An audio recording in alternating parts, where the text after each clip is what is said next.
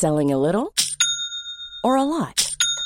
Shopify helps you do your thing however you cha-ching. Shopify is the global commerce platform that helps you sell at every stage of your business. From the launch your online shop stage to the first real life store stage, all the way to the did we just hit a million orders stage. Shopify is there to help you grow. Shopify helps you turn browsers into buyers with the internet's best converting checkout. 36% better on average compared to other leading commerce platforms because businesses that grow grow with Shopify. Get a $1 per month trial period at shopify.com/work. shopify.com/work. Quel est le point commun entre Cathy Switzer, la première femme à avoir couru le marathon de Boston, et une skateuse qui donne rendez-vous à d'autres femmes pour se faire une place dans un skatepark essentiellement fréquenté par les hommes? L'idée de conquête. Bienvenue dans Conquérante, le podcast de Mademoiselle qui fait parler les sportives. Comment le sport, l'envie et l'ambition leur ont permis de se dépasser, de briser les barrières et de repousser leurs propres frontières. C'est ce que tu vas découvrir dans ce podcast. J'espère que Conquérante saura t'inspirer à mener tes propres conquêtes à travers des témoignages de meufs comme toi et moi qui ont osé prendre leur place et la défendre. Salut, c'est Alix et aujourd'hui on va parler voile puisque je reçois Sam Davies, une skipper qui prépare le Vendée Globe 2020, la course autour du monde en solitaire. Elle embarquera à bord du bateau solidaire Initiative Cœur et elle vient dévoiler dans Conquérante son incroyable parcours de voileuse, sa motivation à repousser sans arrêt ses limites malgré les échecs et sa préparation pour l'une des courses les plus difficiles du monde. J'ai été très inspirée par son discours et je pense que ça te plaira aussi. Je m'appelle Sam Davies, je suis anglaise mais j'habite en France. Et je suis skipper du bateau Initiative K. Je vais faire le Vendée Globe euh, 2020, donc l'année prochaine, euh, euh, pour faire le tour du monde à, à la voile. Ok, trop bien. Et euh, du coup, quand est-ce que tu as commencé la voile et euh, pourquoi? Pourquoi tu t'es dit ce sport-là euh, plus qu'un autre? Euh, j'ai commencé la voile à l'âge de deux semaines, je crois. Ah ouais. Donc j'ai aucun souvenir, c'est mes parents qui me racontent ça parce que j'ai de la chance d'être née dans une, une famille de marins. D'accord. Donc euh, mais mon grand-père euh, paternel, il, il était commandant des sous-marins, dans les sous-marins. Waouh. Et l'autre grand-père, il avait un chantier naval et lui, il pilotait les bateaux de course à moteur. Donc mes deux parents, ils étaient euh, accros à- aussi à la voile, mais vraiment pour la plaisir, la croisière, les vacances. euh, euh, J'ai jamais fait de compète avec eux, c'était des week-ends et des vacances. Donc euh, mon premier sport n'était pas du tout la voile. Moi, j'ai fait la natation synchronisée à haut niveau quand j'étais jeune. D'accord. Euh, parce que mes parents voulaient que je, je savais bien nager euh, parce que c'était pour que j'étais en sécurité dans le dans le, le lieu familial qui était souvent sur l'eau à côté de l'eau et donc ils m'avaient envoyé à faire les cours de nage euh, très tôt. J'adorais ça et du coup je, je suis devenue une nageuse de, de compète. D'accord. la voile c'était pour la plaisir et, et euh, euh, donc euh, les premières compétitions en voile c'était pareil juste pour rigoler parce qu'il y a que des filles euh, en natation synchronisée et donc pour la vie sociale euh, j'étais obligée de trouver un autre sport pour rencontrer les garçons Donc t'as commencé la voile en fait pour rencontrer les garçons. pas pas vraiment pour rencontrer les garçons mais euh, euh, j'ai c'était euh, un peu une, le sport détente le sport le sport plaisir et j'adorais ça avec mes parents mais des fois j'étais un peu frustrée de ne pas faire la compète parce que j'ai- j'étais devenue compétitrice avec euh, la natation et j'ai bien grandi euh, avec cet instinct de de compétition et des fois frustrée euh, en famille de ne pas faire ça avec nos- notre bateau. Donc j'ai cherché un peu ailleurs pour en dehors de la famille en fait pour faire la compète à la voile aussi parce que ça me plaît ça m'a plu. Et c'était quoi ta première compétition? Comment tu t'es sentie la première fois que t'as fait une compétition de voile? Euh, ouais, en fait, j'ai fait quelques compétitions vraiment pour rigoler en voile léger avec avec des copains, euh, euh, un peu dans les bateaux, à moitié pourri, juste plus pour la vie sociale. Mais moi, je je je- j'étais intriguée par la course large et, les, et les, de naviguer sur les les bateaux, les habitables, les bateaux avec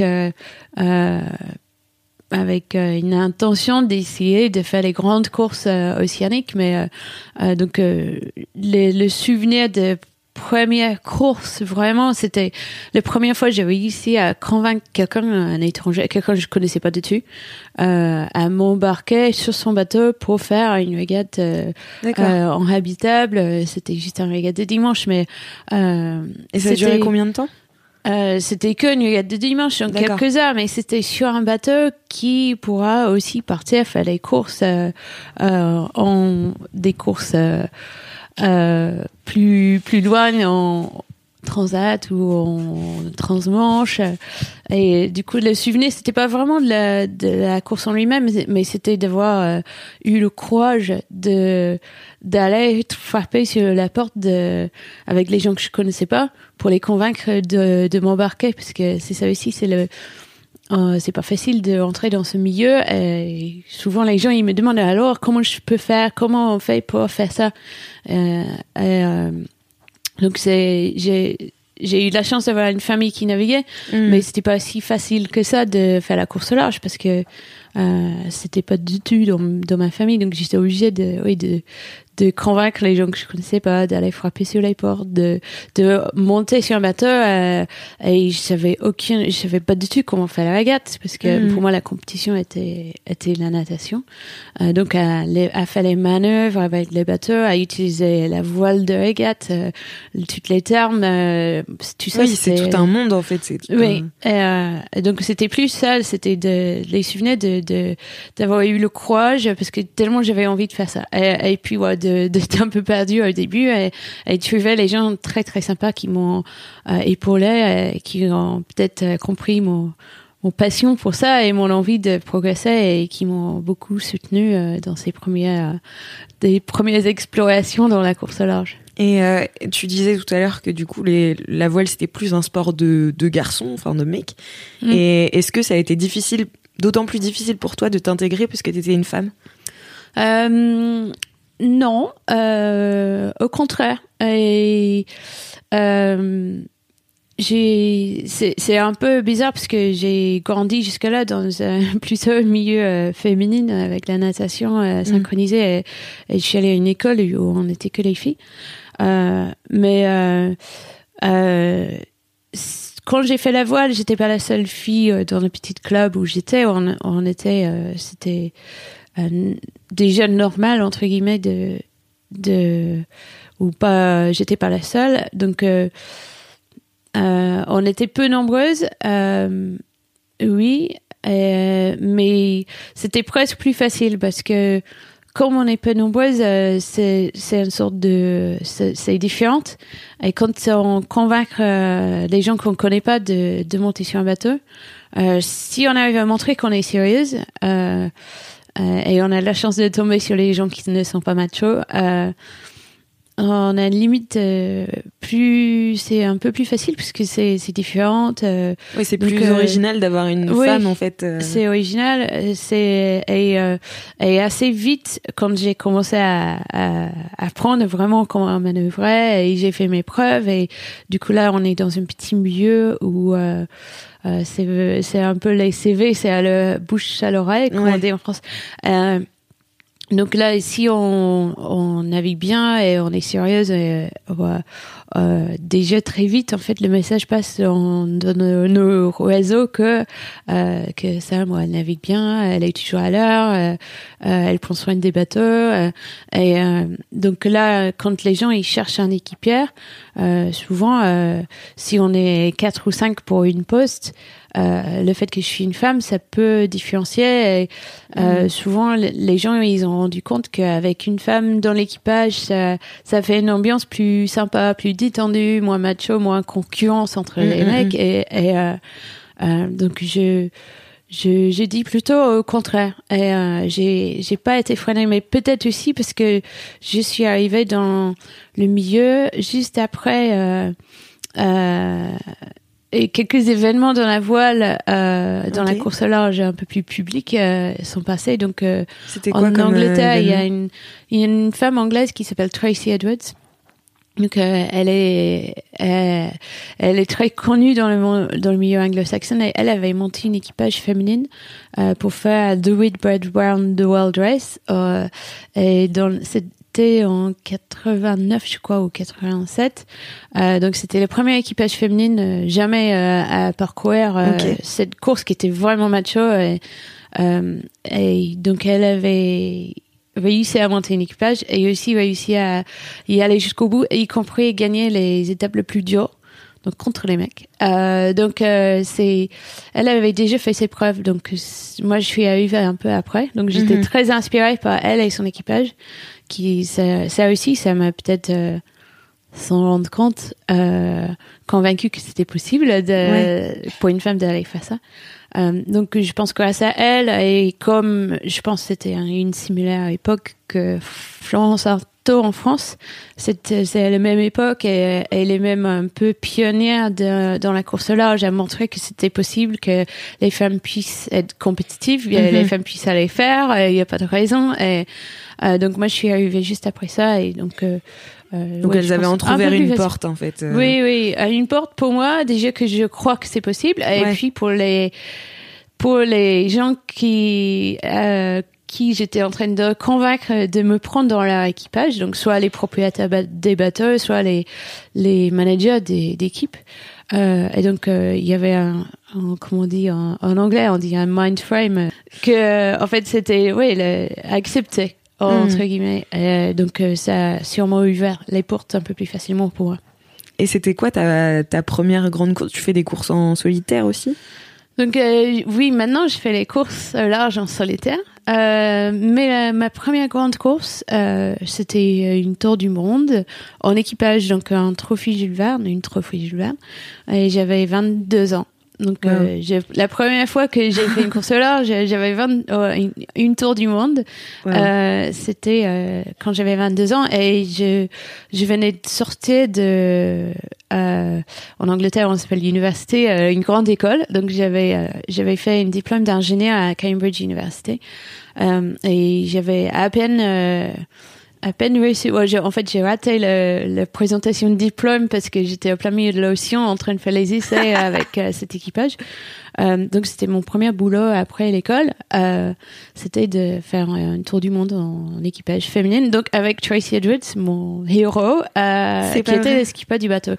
Donc, euh, j'ai j'ai passé très vite entre euh, euh, rêver euh, à regarder mon idole euh, à, la télé, euh, à monter en fait dans son propre équipage. Et on a beaucoup rigolé ensemble maintenant après parce que je pensais elle ne rendait pas compte que qu'est-ce qu'elle avait fait pour moi, pour m'encourager. Et euh, maintenant, euh, nous deux, on sait bien. C'est fou. C'est fou quand même que tu Ouais, c'est fou, c'était fou, euh, mais pour moi, ouais, c'était euh, c'était une opportunité à saisir et, et même à ce moment-là, j'ai jamais imaginé que ce serait ma carrière pour la vie ou pour la vie jusqu'à maintenant. Mais euh, oui, c'était une opportunité. Euh, J'avais fini ma diplôme, et il y avait une équipage féminine qui s'est préparée et je savais très bien que c'était pour faire un tour du monde et après, euh, après c'est fini. Donc c'est un CDD entre guillemets en, oui. euh, dans le, dans le, pour les Français à comprendre. Donc, euh, c'est ça aussi, le, nos, euh, c'était une énorme euh, opportunité, c'était un vrai boulot, mais euh, c'est pas, euh, des fois on cherche la sécurité. Nous, on n'a pas la sécurité de travail non plus, donc euh, je savais pas ce qui allait se passer après. Mhm. Ouais, je comprends. Et euh, comment on prépare du coup une grande course comme ça, euh, physiquement et mentalement aussi, parce que j'imagine que c'est assez éprouvant euh, une fois qu'on est sur le bateau. Oui, c'est très éprouvant, euh, c'est très physique. Euh, donc euh, maintenant, je prépare le Vendée Globe, qui est l'année l'année prochaine. Ouais. Euh, et euh, j'ai la chance de, de préparer ça depuis l'arrivée du dernier Vendée Globe. Oui. Donc euh, c'est le Vendée Globe, c'est tous les quatre ans. Euh, donc c'est un peu comme les Jeux Olympiques et c'est un peu comme une préparation olympique. Si on a de la chance, donc moi avec le projet Initiative Cœur, euh, j'ai la chance d'avoir des partenaires euh, qui euh, savaient déjà qu'ils voulaient faire le prochain Vendée Globe euh, à l'issue du, du précédent. Euh, donc ils avaient déjà un bateau. Donc je, je, je je, en fait, j'enchaîne depuis le dernier Vendée Globe les préparations. Donc, euh, c'est une préparation complète. où on a une préparation physique. Euh, on prépare nos bateaux. Donc, on a toute une équipe technique autour de nous qui Mhm. travaille avec nous. Donc, dans le team Initiative Cœur, on, on est huit ou neuf personnes euh, en permanence. Donc c'est c'est vraiment une opportunité incroyable de pouvoir d'avoir cette soutien, mais c'est c'est devenu obligatoire aussi pour être performante et en sécurité quand on fait tour, un tour du monde. C'est pas rien. oui, un tour du monde de la voile. Mais euh, donc il y a beaucoup de préparation. Euh, c'est quatre, quatre, euh, quatre années euh, pour ceux qui ont la chance comme moi. Euh, et il n'y a pas que le Vendée Globe, il y a beaucoup d'autres courses oui, tout au long que... de cette période. Ouais. Tous les ans, il y a une grande course au moins. donc on vient de finir la Transat Jacques Vabre qui était cette année, l'année 2019. mais j'ai pas fait que ça. Il y a d'autres courses plus moins connu. Euh, mais du coup, chaque année, on travaille pour cette grande course. Euh, donc, euh, l'année 2019, c'était le, les entraînements, les préparations pour la Transat Jacques Vabre qui était en double. Mais toujours dans le coin de ma tête, euh, j'ai le Vendée Globe 2020. Mm. Donc, euh, depuis, depuis 2017, j'ai préparé la, chaque grande course, sachant que l'objectif final avec ce projet Initiative K, c'est le Vendée Globe. Donc, chaque fois, j'essaie de choisir avec qui je navigue, si je navigue en double, parce que c'est pas que les courses en solitaire, euh, pour optimiser euh, le Vendée. Euh, j'ai envie d'apprendre si j'ai envie d'apprendre ça, donc euh, je choisirai euh, tel ou tel co-skipper pour Mm. naviguer avec moi. Euh, et même, j'ai envie de tester, essayer des voiles, essayer des matériaux différentes. Euh, et donc je vais je vais fabriquer des voiles euh, pour à chaque année ou des voiles pour les tester euh, avec un objectif Vendée Globe parce que euh, même pour faire un tour du monde c'est énorme. On peut pas faire enchaîner les tours du monde avant pour le tour du monde parce que c'est tellement long. Bah oui. donc il faut essayer de voir alors un tour est-ce que ma voile va tenir pour un tour du monde? Alors je vais fabriquer euh, deux ans avant. Et là je vais essayer de naviguer autant de milles euh, euh, Ouais. qu'un tour du monde avec euh, dans les les courses et les entraînements avant pour tout tester. Donc c'est il y a beaucoup de choses à, à préparer. Donc il y a aussi un prépa physique. Donc là j'ai j'ai fait euh, j'ai les préparations physiques cette semaine donc je viens de rentrer du Brésil où c'était l'arrivée de la Transat. Jacques Vabre. Et là, cette semaine, j'ai euh, retourné au prépa physique et j'ai fait quelques entraînements un peu euh, style euh, reprise. Et là, j'ai dit, ça c'est les vrais entraînements pour le Vendée Globe parce que la prochaine grande course, c'est ça l'année prochaine. Ouais, c'est ça. Et comment, alors, euh, comment ça se passe quand tu te retrouves bah, sur ton bateau? Et ça y est, c'est parti pour euh, le Vendée Globe Comment ça se passe dans ta tête et comment tu fais pour, euh, pour rester bah, seul aussi longtemps aussi? Euh, donc j'ai la chance d'avoir déjà fait le Vendée Globe en 2008 Ouais. euh, et 2012. Mais 2008, j'ai fini le Vendée Globe en quatrième place. Euh, ça, j'ai mis 95 jours. Donc cette cette fois l'année prochaine, j'espère de mettre plutôt 70 jours. Donc la, la technologie avance. Ouais. Mon bateau Initiative K, il va plus vite que que Roxy euh, il y a 10 ans. Euh, donc j'ai beaucoup de souvenirs de de ce départ et euh, et puis le départ en 2012. J'ai fait le Vendée Globe en 2012, mais malheureusement j'ai pas fini parce que j'ai dimaté, j'ai cassé mon main. Euh, donc j'ai j'ai deux souvenirs de départ de Vendée Globe. Euh, un peu différentes euh, et euh, déjà euh, je je m'appelle euh, euh, une des émotions en fait au départ.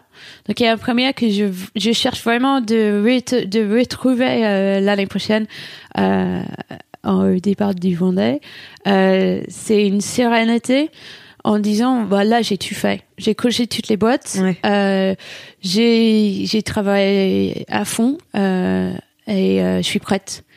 Euh, c'est dur à c'est c'est dur à imaginer puisque il y a tellement de choses à essayer de faire, de naviguer, de entraîner, de apprendre comment réparer chaque pièce du bateau Mhm. parce qu'on est vraiment seul et il faut Oui, oui. faut tout gérer euh, pendant les, les trois mois. Euh, mais c'est ça que je cherche comme émotion au départ. De, je suis je suis prête. euh, euh, maintenant c'est un peu je laisse je laisse euh, la suite euh, à mon travail, mes navigations et aussi un peu de chance. Le météo, euh, il y a des choses qui sont aléatoires hein, qu'on ne peut pas contrôler. Oui, bien sûr. Euh, mais il y a beaucoup de choses qu'on peut contrôler avant pour être prêt. Et un peu comme les euh, athlètes olympiques aussi, c'est un peu la même chose d'essayer de chercher cette sérénité de dire ouais, j'ai j'ai bossé, j'ai tout fait, je suis prête. Après, et c'est ça qui est le prochain, c'est le point d'interrogation qu'on a, qu'est-ce qui va m'arriver? Ouais. Et, euh, quand on part sur un Vendée Globe, on sait que quasiment tous les jours il y a une merde qui se passe sur le bateau. Ok, donc il n'y Euh, a, pas parce de- que- a pas de quotidien en fait. sur Non, bateau. ouais, non, il y a pas de, aussi un peu de quotidien, mais euh, c'est c'est une course à la voile, donc on, on, on gère le bateau, mais c'est les, les bateaux, c'est les, les pièces mécaniques. Euh, on navigue sur l'océan euh, euh, il y a des prévisions météo, mais il n'y a pas trop de prévisions de vagues ni de qu'est-ce qui flotte dans l'océan. Euh, donc il y a euh, même les prévisions météo, on peut avoir des grosses tempêtes à gérer, on peut être obligé de dévier de route, de, de contourner les choses. On- on- il peut nous arriver d'aller sauver un concurrent. euh, Parce que quand on est loin dans le, le tour du monde, il y a des endroits où euh, il n'y a pas de sauvetage possible parce qu'il y a personne en fait. Et on est tellement loin de la Terre. C'est le, c'est, c'est Thomas Pesquet dans la station spatiale qui Ouais. est plus proche de nous que que d'autres personnes. Et, et donc on est entre nous en fait. S'il y a un problème, euh, si quelqu'un a un problème, euh, souvent le, le, le sauvetage ça vient d'un concurrent le plus proche. Et on sait, donc ça aussi c'est une intégration. Est-ce qu'il, qu'est-ce qui chose va m'arriver euh, que je suis obligée d'appeler un concurrent ou est-ce que moi je suis, je suis obligée d'aller sauver quelqu'un? On sait pas. Est-ce que, est-ce que je vais casser Qu'est-ce que je vais casser? On sait qu'on va casser les Ouais. choses. Est-ce que je suis capable de réparer? Euh, Si je suis pas capable de réparer, euh, comment je vais faire? Euh, voilà, je sais que j'ai envie, si je, en performant, terme en performance, si mon bateau est à 100%, je suis capable de faire le tour du monde en 70 jours. Mais euh, combien de jours de nourriture je prends? Est-ce que si je casse une pièce sur mon bateau, moi j'ai envie de finir à tout prix parce qu'avec le Mhm. projet Initiative Cœur, on soutient euh, une association, mécénat chirurgie cardiaque. Euh, qui sauve les enfants. Euh, donc euh, j'ai une énorme partie de mon projet avec le soutien du public. On lève l'argent pour sauver ces enfants-là. Si je abandonne la course, c'est comme si je laisse tomber euh, cette association. et ce- T'as une pression euh, les supplémentaire. enfants. Donc j'ai cette pression qui fait que je dois finir à tout prix. Donc euh, je vais pas juste prendre 70 jours de nourriture en disant si je casse un truc, euh, tant pis, euh, je gagne pas, euh, j'abandonne. Moi je vais essayer de finir à tout prix. Donc euh, combien de jours de nourriture il faut prendre pour assurer Pour que finir. ouais. si je casse ma bombe, euh, que je vais avancer moins vite? Est-ce que je prends 90, 100 jours? Est-ce que je prends Mhm. que des pâtes ou est-ce que je prends un peu de chocolat en plus? Donc euh, c'est tous ces points d'interrogation. When it comes to your finances, you think you've done it all. You've saved, you've researched, and you've invested all that you can.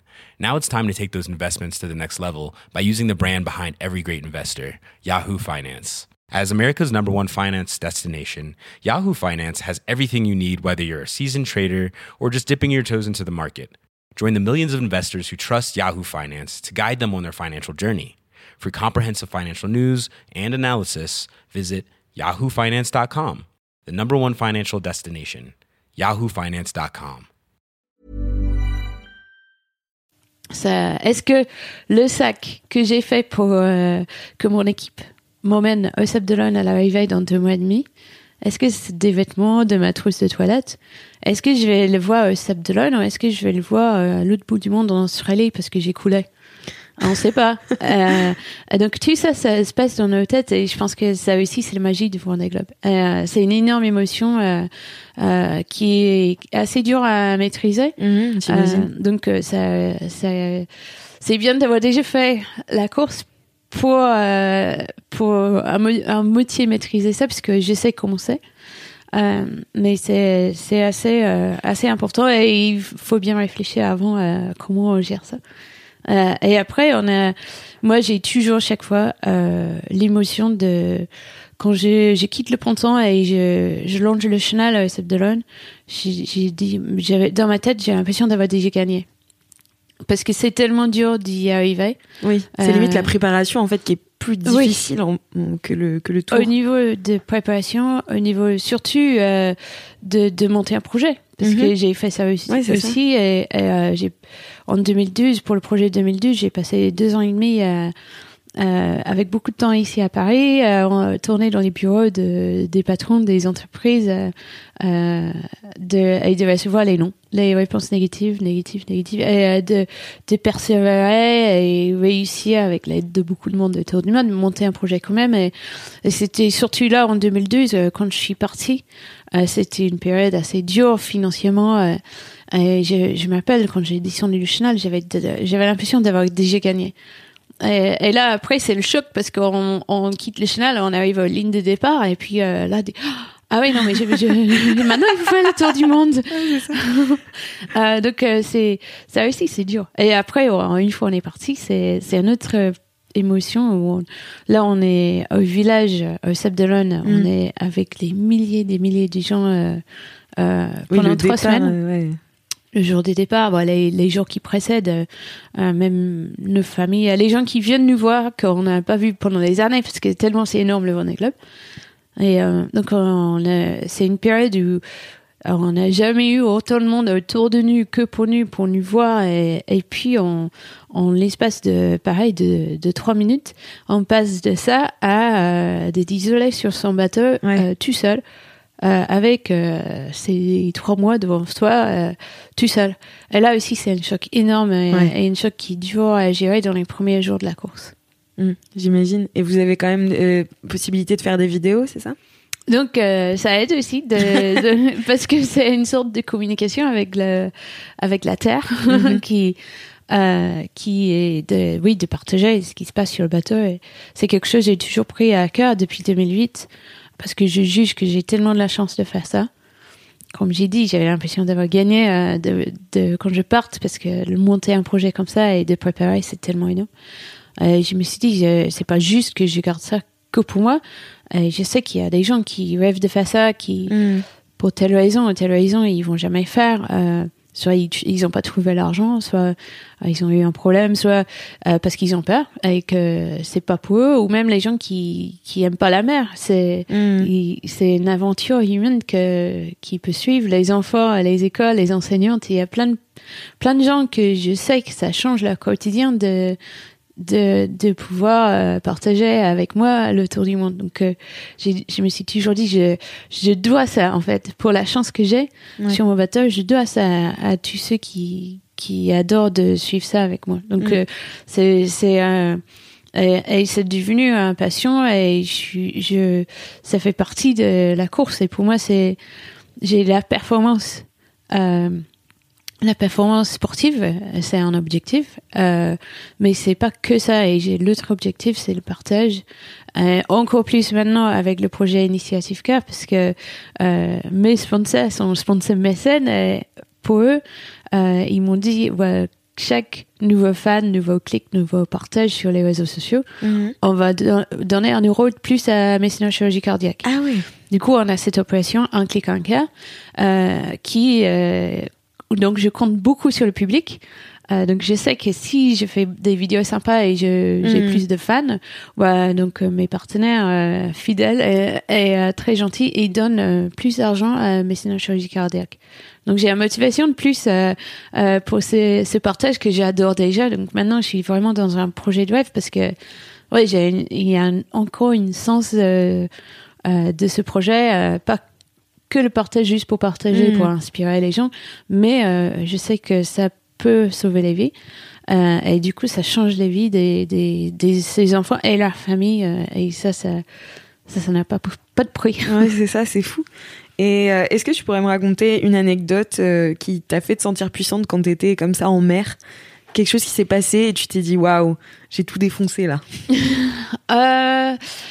Il y a plein, de- il y a plein de moments et des fois c'est des moments un peu euh, euh, plein milieu de la course où euh, on arrive à réparer quelque chose qui est cassé et Mm. quand on pense qu'on on va pas arriver à finir ou on- que notre bateau il va rester euh, ralenti et on réussit à trouver une solution pour une panne, euh, un problème. Je, utilise ma diplôme d'ingénieur beaucoup quand je suis en Ouais. mer parce que il faut gérer ça. Mais, mais il y a des choses un peu plus symboliques comme euh, euh, et je vais jamais oublier mon mon premier passage euh, de Cap Horn. Donc euh, c'était en 2000 euh, en 2009 parce que c'était le Vendée Globe 2008-2009 et on, on a passé euh, le nouvel an, le réveillon euh, plein milieu de Wow. l'océan Pacifique en mer. Euh, et je m'appelle euh, maintenant, euh, même c'était le, c'était le 11 janvier 2009. Euh, je passe la Cap pour la première fois de ma vie. Et ça, pour les marins, la Cap c'est un peu comme, comme monter au sommet d'Everest. Et c'est c'est le le- l'endroit un peu plus c'est mythique c'est symbolique pour les marins euh, même quand moi j'ai passé j'imagine en fait tous les marins qui n'avaient pas de choix qui voulaient pas faire ça mais c'était leur métier de euh, il y a très longtemps quand les bateaux euh, quand il n'y avait pas de canal de Panama il y avait que ce passage-là Cap Horn qui c'est un endroit où tous les courants, tous les systèmes météo, ils se, ils se rencontrent euh, euh, dans une façon un peu chaotique, qui fait qu'il y a souvent un état de la mer énorme, euh, beaucoup de vent. C'est un passage obligé, donc on peut pas aller euh, s'échapper Ouais. ailleurs. Euh, Donc c'est c'est un redouté pour les marins. Comme passage, il y a eu beaucoup de naufrages euh, autour du Cap Horn. C'est dangereux, c'est c'est loin de, de tout. Euh, mais euh, aussi c'est symbolique pour nous euh, sur le Vendée Globe quand on passe le Cap Horn c'est un peu le sortie d'enfer du mer du Sud parce qu'on sait qu'après on tourne à gauche on remonte l'Atlantique et on revient dans les les eaux euh, où il y a un peu plus de monde Euh, il y a des bateaux il y a Ouais. le sauvetage est à nouveau possible et donc c'est aussi ça qui est symbolique et donc c'est j'avais attendu très longtemps puisque lors de mon premier tour du monde donc je parlais quand j'avais 22 ans on a 10 matins donc on a cassé notre mât D'accord. euh, avant le Cap Horn au plein milieu de l'océan Pacifique sur ce qu'on appelle le point Nemo c'est le point le plus loin de la Terre quand on fait tu- un tour du monde donc on a Ah mis deux semaines euh, avec un gréement de fortune pour rallier la Terre avec notre bateau cassé. Euh, donc quand j'avais 22 ans, je pensais que j'allais passer le Cap Horn et euh, finalement j'ai pas passé parce qu'on on a atterri euh, à Puerto Montt en Chili en Amérique du Sud. Euh, donc euh, cette rêve de, de jeune fille euh, qui suivait ses courses de, euh, depuis euh, son, son salon euh, n'a pas été euh, abouti en 2000 euh, en deux- euh, quand j'avais 22 ans en 1998 euh, donc euh, je me suis dit ouais, c'est pas grave je vais je vais arriver je vais aller voir le Cap Horn euh, dans pas longtemps. Et finalement j'ai mis euh, 10 ans depuis ce moment-là pour vraiment voir le Cap Horn pour du vrai. Donc euh, pour moi c'était un des moments euh, incroyables. C'est fou. Et euh, du coup, pour finir, est-ce que tu as un échec qui t'a fait te sentir, enfin, duquel t'as appris quelque chose et qui t'a, ouais, qui t'a appris quelque chose et ce qui t'a le mieux appris. Oui, et, euh, et c'est ça qui j'adore euh, comment tu dis euh, échec euh, parce que c'est ça qui qui est dur et, et souvent j'envoie des messages euh, aux autres qui qui ont les problèmes. Et j'ai fait ça avec euh, un autre marin euh, cet euh, cet hiver qui a cassé son mât euh, sur la Transat Jacques Vabre. Je suis marraine de son bateau. Euh, et je sais comment il était dégoûté dessus et, et j'essaie de lui envoyer un message en disant Ah, mais c'est c'est les choses comme ça qui te rendent plus fort si tu arrives à, à remonter. Et pour moi c'est du coup c'est oui c'est un échec. Et c'est un échec euh, sur le moment mais euh, il faut pas penser comme échec Mm. comme c'est juste un obstacle euh, qui nous rend plus fortes. Et euh, moi, c'était en 2012, donc lors du de mon dernier Vendée Globe, qui euh, euh, malheureusement j'ai cassé mon mât après qu'une semaine de course. Donc c'était vraiment une lutte pour y arriver. Euh, donc comme j'avais, c'était l'impression de gagner la- une Mais oui. fois j'ai passé la ligne de, le ligne de départ et euh, euh, j'avais tout donné, tout donné pendant deux ans et demi et j'avais beaucoup, beaucoup de partenaires autour du moi parce que euh, j'ai pas trouvé un sponsor. Donc j'ai rallié, euh, euh, je crois que j'avais 18 ou 19 partenaires et une équipe qui a tout donné très vite pour monter un projet, pour, pour partir. Et j'avais l'impression de d'avoir d'avoir dessus euh, tellement du monde aussi parce que je Mhm. savais que j'avais beaucoup beaucoup de monde autour de moi qui m'ont soutenu et, c'est ça qui était le plus dur en fait. C'est c'est pas le, le dimatage en, lui-même et moi j'étais déçue parce que pour moi c'est le en fait la course en lui-même c'est le grêle je dis pas les vacances, mais en fait c'est le le, le parti euh, le parti series où euh, c'est dur, oui c'est dur de faire un tour du monde. Je je dis pas au contraire, mais c'est mon passion, c'est là où j'adore, Oui. j'ai- je m'exprime. Mais j'avais l'impression de de- d'avoir été volée en fait de de ce parti de de mon projet parce que j'avais plus de main. Et je pouvais plus continuer. Euh, donc j'étais déçue pour moi euh, de, de rater ce tour du monde, de, euh, de rater tous ces milles de navigation et de plaisir et de des fois c'est plaisir dans le dur. Mais euh, mais pour moi perso, euh, je savais que c'est ça fait partie de notre sport. C'est un sport mécanique. Des fois, si on ne casse rien, ouais, on est, c'est parce qu'on n'essaie pas assez. Euh, on n'est pas Ouais. performante. on, on, on vit sur le. oui, l'échec est euh, important en fait pour, oui. euh, pour progresser. mais c'était pour moi c'était le, le parti où il fallait retourner voir le public, mes sponsors, mon équipe et et, et s- de partager cette euh, cette tristesse avec eux. C'est ça, c'était ça qui est le plus dur en fait. Mm. Euh, et mais c'est oui, ça m'a rendu plus fort. euh, c'est sûr, ça me donnait encore envie. Et même j'avais pas de plus avoir envie Mm. tellement j'étais déçue. Donc ça m'a, en fait, ça m'a motivé de retourner. Je me suis dit, il faut que je retourne naviguer très vite. Euh, donc il faut que je cherche et j'ai cherché. Euh, euh, j'ai dit, il faut que le- je trouve une opportunité euh, pour naviguer. Euh, donc j'ai cherché et parmi les bateaux qui naviguaient à ce moment-là, il y avait une équipage féminine qui monte, qui était en train de se monter pour une autre course autour du monde qui s'appelle le Volvo Ocean Race en équipage. Euh, j'avais pas du tout envie de, de participer parce que moi je je voulais continuer la course au large en solitaire et Mm. viser le prochain Vendée Globe euh, en 2016 et, euh, mais je savais qu'il y avait cet équipage qui montait qui m'avait contacté parce que pour pour faire partie de l'équipe. Et j'avais un, un peu dit non non non non je moi je navigue en solitaire je vise le Vendée Globe euh, euh, je veux absolument pas faire ça. Mais je savais qu'ils s'entraînaient. Et du coup j'ai dit bah il faut que je cherche à tout prix de repartir naviguer. Du coup, je les ai appelés. Et je dis euh, est-ce que je peux venir euh, parce que pour moi c'était euh, pour ne pas être dégoûté et de Mm. de j'avais peur d'arrêter ma carrière si je naviguais pas rapidement. Donc je les ai appelés pour euh, juste pour aller naviguer avec eux, pas, pas, pas vraiment pour essayer. Et j'étais enchantée par donc ils m'ont dit oui et puis voilà, j'étais euh, embarquée par cette aventure là et j'ai fini euh, d'être skipper de ce bateau. Euh, donc c'était la prochaine euh, étape de ma carrière euh, et donc c'était grâce à cet échec que j'ai appelé cet projet que j'avais un peu mis à côté et finalement j'étais embarquée dans une énorme aventure avec euh, avec Team SCA euh, sur le Volvo Ocean Race grâce à, euh, euh, à l'échec du du démarrage. Et du coup, ça doit être très différent en fait de voyager avec une équipe. C'était très très différente parce que c'est c'est pareil, c'était une course autour du monde sur un bateau de la même taille, plus ou moins. Sauf qu'on était 11 à bord Mm. et non pas une toute seule. Toute seule. Euh, et j'étais le skipper du bateau, donc le chef de cet équipage. Euh, et euh, donc pour moi, la, na- le parti navigation, euh, et je, je maîtrise, euh, c'est, euh, et j'adore ça. Et, mais j'ai découvert un nouveau métier, c'est le métier de, de, de leader manager.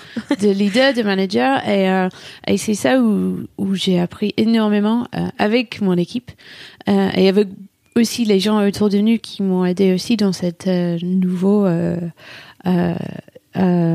nouveau euh, ouais, nouveau travail, nouveau euh, challenge. Euh, et j'ai beaucoup apprécié euh, cette partie de de, de leader euh, de un, un bateau très performant dans une course à, une course à très haut niveau. Mm. Bah, merci beaucoup en tout cas Sam d'être venu parler au micro de Conquérante. Ouais, merci, euh, c'est un plaisir euh, de, de partager avec vous euh, mes expériences. Ouais, c'était vraiment très inspirant, très impressionnant. Merci beaucoup. Merci. Merci à toi aussi d'avoir écouté cet épisode de Conquérante, j'espère qu'il t'a plu. Si c'est le cas, n'hésite pas à en parler autour de toi et tu peux aussi mettre un avis et 5 étoiles à Conquérante sur Apple Podcast. Tu trouveras toutes les infos dont tu as besoin dans les show notes de cet épisode. Conquérante revient tous les premiers lundis de chaque mois avec plein d'autres sports et de meufs incroyables à découvrir. J'ai hâte de te les présenter. D'ailleurs, si toi aussi tu veux participer, envoie un mail à alix at mademoiselle.com avec en objet Je fais du sport et j'ai envie d'en parler. Allez, je te dis au mois prochain pour un nouvel épisode de Conquérante.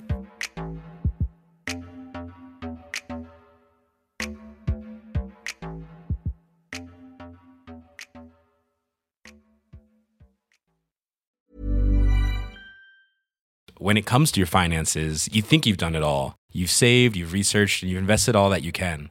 Now it's time to take those investments to the next level by using the brand behind every great investor, Yahoo Finance. As America's number one finance destination, Yahoo Finance has everything you need, whether you're a seasoned trader or just dipping your toes into the market. Join the millions of investors who trust Yahoo Finance to guide them on their financial journey. For comprehensive financial news and analysis, visit yahoofinance.com, the number one financial destination, yahoofinance.com.